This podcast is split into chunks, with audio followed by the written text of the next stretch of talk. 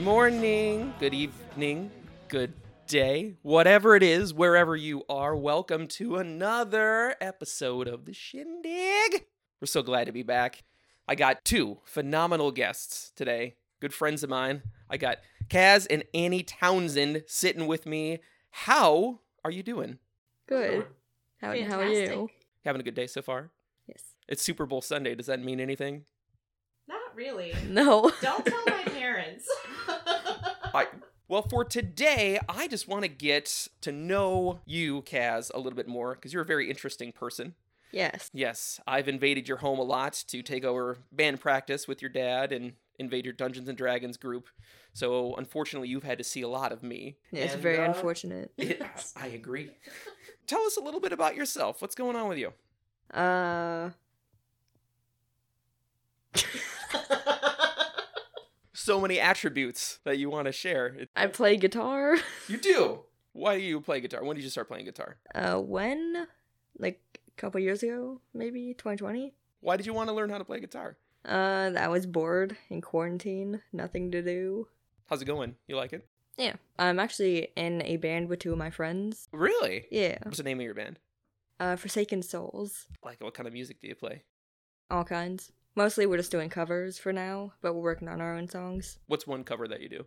Um, we are doing Clint Eastwood by the Gorillaz. Look at that. A band starting today is doing a song that is. God, that came out when I was in high school. That song's about 20 years old now.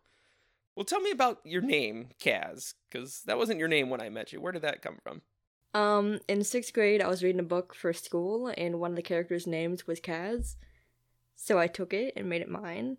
How long have you been going by Kaz? Uh, about a year or two, I'd say. Was it hard to get people to start calling you that after you chose that name? Not really. Um, I made my dad give me a nickel every time he messed up. I got like fifty dollars from that, I think. So, when you decided to go by Kaz, how'd you tell your mom and dad? Um, I messaged them at three in the morning, telling them about it, and then after it, I told them that we needed more yeast for pizza dough. That's a good segue. So, what you just like texted them from your bedroom? What they what they say back? What was their text back? This one came in my room, woke me up, and was like, "So what does this mean?" well, you didn't send a text that said, by the way, my name's Kaz. What was your recollection of it? So there were stages. This did not happen in one go. Like, Kaz didn't say, hey, mom, by the way, I'm transgender. That's not kind of how it went. Okay. So, um, do you remember the Daft Punk Technologic video where it's got like the little like the hands that has like the words and No, I don't. uh, I'll have to show that to you because Okay. that's that's important. Okay. Uh, um, but I'm working and it's like 4:45. I get off in 15 minutes and Kaz comes in the room and it's like I you know I need to talk to you. hmm And I'm like, okay. And so he has like this little hand thing, and it's like, touch the top of my hand. And so I touch the top of his hand, and he opens it, and then it's like, flip my hand over, look at my left hand, and like do all these Oh. different things. And at the end of it, it says, I like boys and girls. And I said, okay. And he kind of looked at me and gave me a hug and and said thank you for accepting me i'm like you're my kid of course i accept you like what what's the problem here Sure. and Like, And then- think, like this, there's something else here, right? Like, what did right, you break? What right did you do? right i'm Yeah. like and and what's next and he says will you tell dad and i said okay and so i told chris and chris was like okay and like w- w- where's the problem? Like where's the part that i need to have? And so that's kind of how it started. Okay. And you know that was not a big deal for us. And um kaz i think felt supported at that time. And it obviously was something that might not have been easy to say but i think you knew that we would accept it well Yeah. because we did kind of talk about that. So after you did your your presentation, how'd you feel about it with your parents' reaction? Uh, cool. I think I like went to play games on my Xbox afterwards. Was it what you were expecting them to say? Yeah, pretty much. Nice. Did you just want, you had a flair for the dramatic? You're like, I need to make this cool. Yeah, So what's life been like since then? pretty normal. Nothing different. Like it was just like you- you're just something about me, and then life was fine. It's exactly the same as it was. Pretty much, yeah. How, how did you tell your friends? Did you tell them the same way? Uh, no, most of them already knew. I think. What they say or how they react? Um, they're just like, cool. That's awesome. Seeing the reaction of the the kids around each other, it doesn't. It's not a big deal. You know, it's like some of them feel the same way, some of them feel completely different, but they all kind of just mesh into this this group that it doesn't matter. And why should it, really? Exactly. Like I'm envisioning that conversation with my parents back in it'd be roughly the early 2000s and I don't think it would have gone that way. I think it would have gone a lot differently. But I'm glad that it can now just be, "Hey, this is me." And I was like, "Yeah, and cool, awesome." So after you got that news, what was what did you do next? So the the first reveal, I don't think there was really anything to prepare for. Um, when he started talking about the name change, that was when there was some different language happening, um, and at, at that point, he had said, "I'm non-binary," which means I don't associate with either male or female, or not strongly with one or the other. That it's a very gender fluid. Uh, um, feeling and that the term non-binary can mean something very different for different people so just because kaz's experience was that doesn't mean that everyone else's is going to be the same Uh, just real quick. So when you chose that specific label, what did that mean to you? I I just didn't feel like uh, very attached to either gender. Like now, I do identify as a trans male, but back then I did not. So I've struggled a lot just because that concept is so foreign to me. Can you can you elaborate? Can you explain that in any other way? Uh, I'll explain it with food. Like, um, let's say that someone gives you an option between like pizza and donuts, and you're just like, oh, I don't really like either of those. I'd rather just like sit here with a glass of water. I like that. That's simple to understand. Mm-hmm. So at first you identified as non-binary, and now you identify as trans male. What was that process? How'd you get from one to the other? I'd started experimenting with like different pronouns and stuff, and I felt that um, male ones suited me better. Better. When you chose Kaz, which I'm guessing that's not a name most people go by. When I first heard that, I had no idea if that was a male or female name. Yeah. but uh, you know, it was pretty quick that I learned that it was a male name. So, um, you mentioned your dad paid you a lot of money, Yes. struggling with those with those pronouns. So, and that was, and you said it, it just felt right at that Yeah. time, right? Yeah. And how did you handle switching names and pronouns? the one of the first things that i did um, was i tried to do some research because i had an, an idea of what non-binary meant and i had a better idea of what transgender was but that you know came a little bit later and i found a group on facebook called educating caregivers of trans and non-binary people. And it was really really helpful. It's not a support group. They're very very clear. It's if you're feeling wounded because your child isn't who you thought they were this is not the place to go. Mhm. but if you're looking for honest education from transgender and non-binary people it's a really good resource. And so i landed in this group and one of the things that i found was a lot of statistics on the suicide rates of transgender and non-binary people. Mhm. and at the time um, th- the suicide rate was about 60% I, I tried to find that study today and i couldn't find it but i did find um, one that was published in forbes magazine in 2021 and it was focused on 35000 people from 2020 eh, um, transgender non-binary people and of that, there was 52% of the 35,000 people ages 13 to 24 had seriously considered or attempted suicide in 2020. And th- that is insane. That that's And- absolutely insane. Absolutely insane. And one of the, a part of that same study said that the transgender and non binary youth reported a 50% reduction of suicide attempts when their names and pronouns were respected by the people that they live with. So that's not even necessarily their parents. It's It could be because of the younger age, but it's just the people that they live with supporting who they are. And I found that terrifying that there are people out there that can't support their children, even if they don't understand.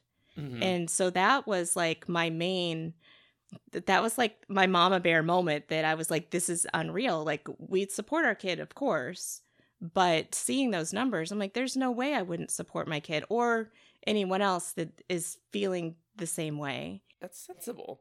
And lowest common denominator, least amount of effort saying a pronoun. You know, Right. I mean, the study that you quoted has showed that there's significant impacts of just that. Of of just that alone. And that's not even, you know, that's me calling you Kaz. that's not even the the extra support of trying to help you in any other way that I can. And you know, it, it breaks my heart to think that there's other people out there that don't get that same same support. And Kaz actually has friends that don't get that same support, and it's I think that most of my friends actually don't. Mm. You don't think your friends get that same level of support? No, I know that like three of my friends have came out and none of their parents call them their preferred name.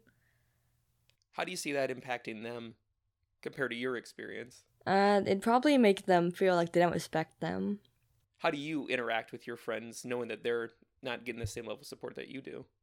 I just uh, support them either way, and if they're already out to their parents, like um, one of my friends, the one that, that's at our house currently, you know them, um, their mom doesn't call them their actual name, like their preferred name. So I just do that even around their parents because they're fine with me doing that. Just to, like let their parents know that this is their name, and like and that it, they're they're being supported. yeah, Reinforcing that in you know the best way that you can. yeah, Right. And we always respect, Chris and I both respect the kids at our house with what they want to be called, yeah. regardless of their support level at home. And I'm, you know, I don't do that out of respect for anyone but the kid that, you know, at least they know that there are adults out there that can support them.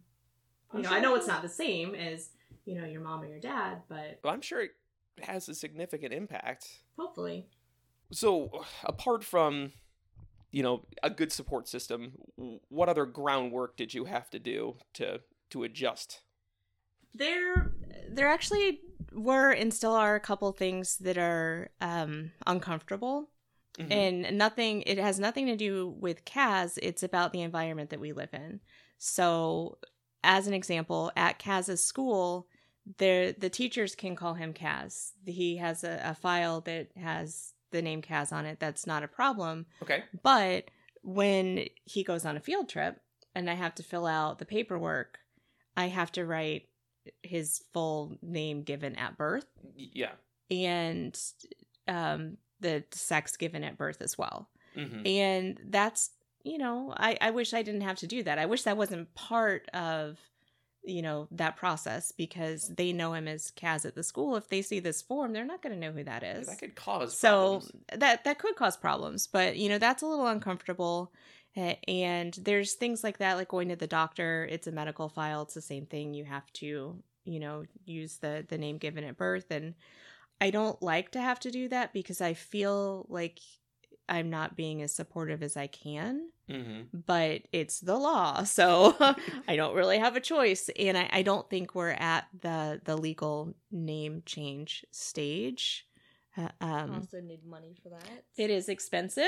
I And imagine that it is. I did um when I was doing my research Kaz used the the food analogy and I, I found another one that somebody mentioned in regards to going from one thing to another thing, like from non-binary to transgender and this person said, you know, it's kind of like trying on a pair of jeans where some of them are too big and some of them are too small and some of them fit right but then you grow you know as a person or from a child to an adult and they don't fit anymore so you have to upgrade them or get new ones or change them. And that seemed that really resonated with me because i think as a, as a person i had to try on different things throughout my life to see what worked for me and who i was. So i don't think that this is a whole lot different.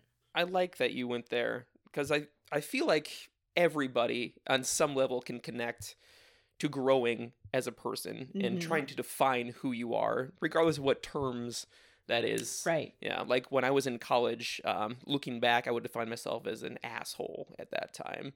And I feel like I eventually tried on a couple different hats. That's the phrase that, Mhm. that Crystal and I like to use. And, you know, till you find one that fits and you start to be comfortable with who you are. But it's still on the same level of identifying. I mean, you have a lot of things that create your identity. It's not just your gender. You know, it's not just one thing or the other. Kaz, do you feel, eh, do you ever get the feeling outside of your support system that when people know this about you, that they try to reduce you to that characteristic? Uh, sometimes. Um, some people do and some people don't. Like, um, one of my teachers who is in charge of the GSA club, What's the GSA club? uh, Gay Straight Alliance, basically just like helping people out, I guess. Mm-hmm. Um, he basically, how do I say this? He thinks of us as people, but also as like we are transgender and that's what we are only. How does that make you feel? Uh, it doesn't really affect me much because it it doesn't uh, like it's his opinion, so I, I'm trying to imagine that on my side, where like if I just told people that I identify as a you know a straight male, and that's the only thing that they saw me as, it's it's hard to because that's not generationally that's not how our Yeah. society works. But just trying to put myself in that headspace, I I feel like that might help me be a little more empathetic. I think it's so easy for somebody of my demographic to get wrapped up into that being quote unquote what's considered normal or the standard that it's harder to venture out and try to be empathetic to things that could be different for other people. So Right. it takes a little it takes a little mental effort and it's definitely worth doing. Let's kind of round it out here. So I- I'm going to go back and forth here. I'm going to start with you, Kaz. So tell me two things that you would like people to know about how to interact with transgender people. Well, first I'd say it's like ask their pronouns and what they're what they're comfortable using, like uh, compliments, like handsome or pretty. Like ask if they're comfortable with that, and um, try to respect their and make sure that if they're not out to their parents, then don't like out them. It's like don't use their preferred name in front of their parents because that could put them in harm. That's a very fair point. How do you feel emotionally when somebody uses the wrong pronoun? Like maybe at first versus if they refuse to use the correct one and then continue to use the wrong one. At first, I just like tell them, hey, that's not what I go by. If they continue doing it, I remind them again. And if they tell me that they just don't care, then I feel a little disrespected.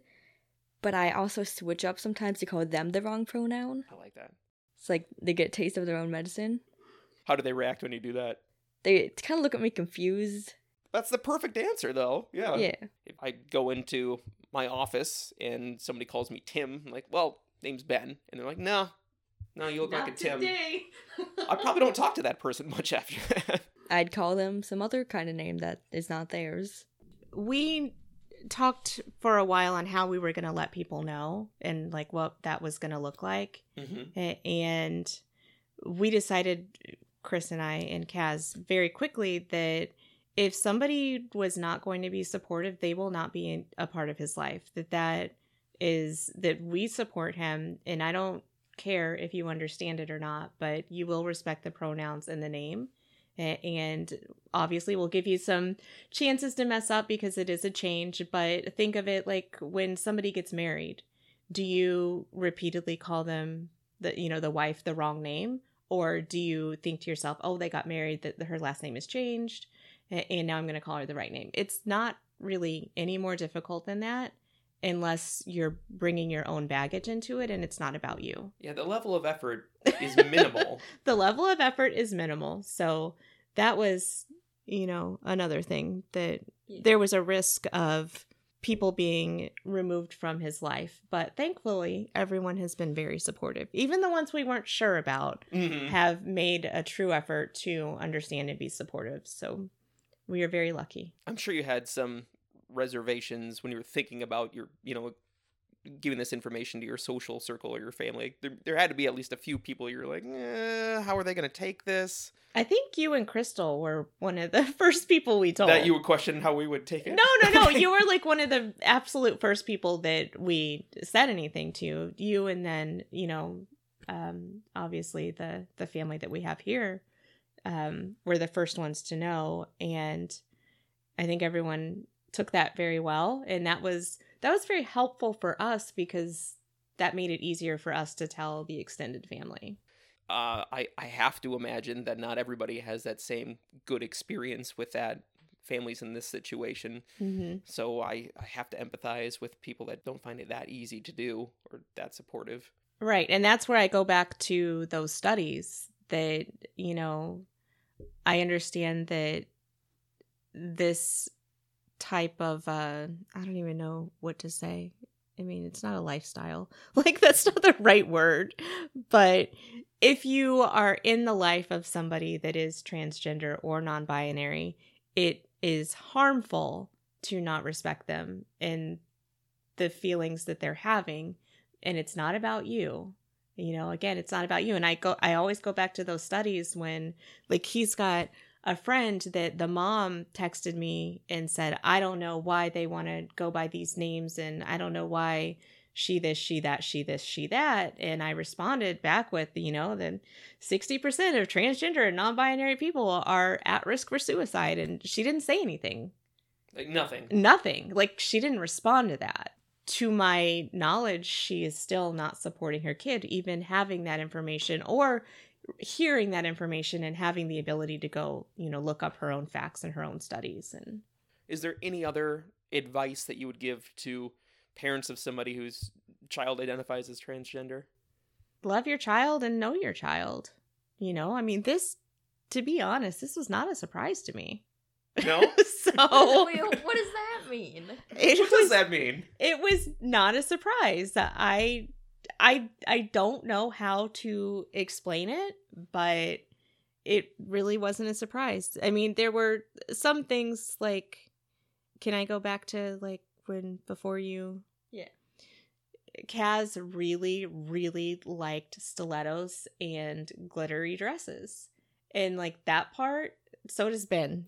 Can I say that on uh I'll say it. Yes, I loved playing you- dress up. You know, but you still still, love playing do. dress up, Yeah. You still do. I mean, how many times have we seen Ben in Crystal's clothes?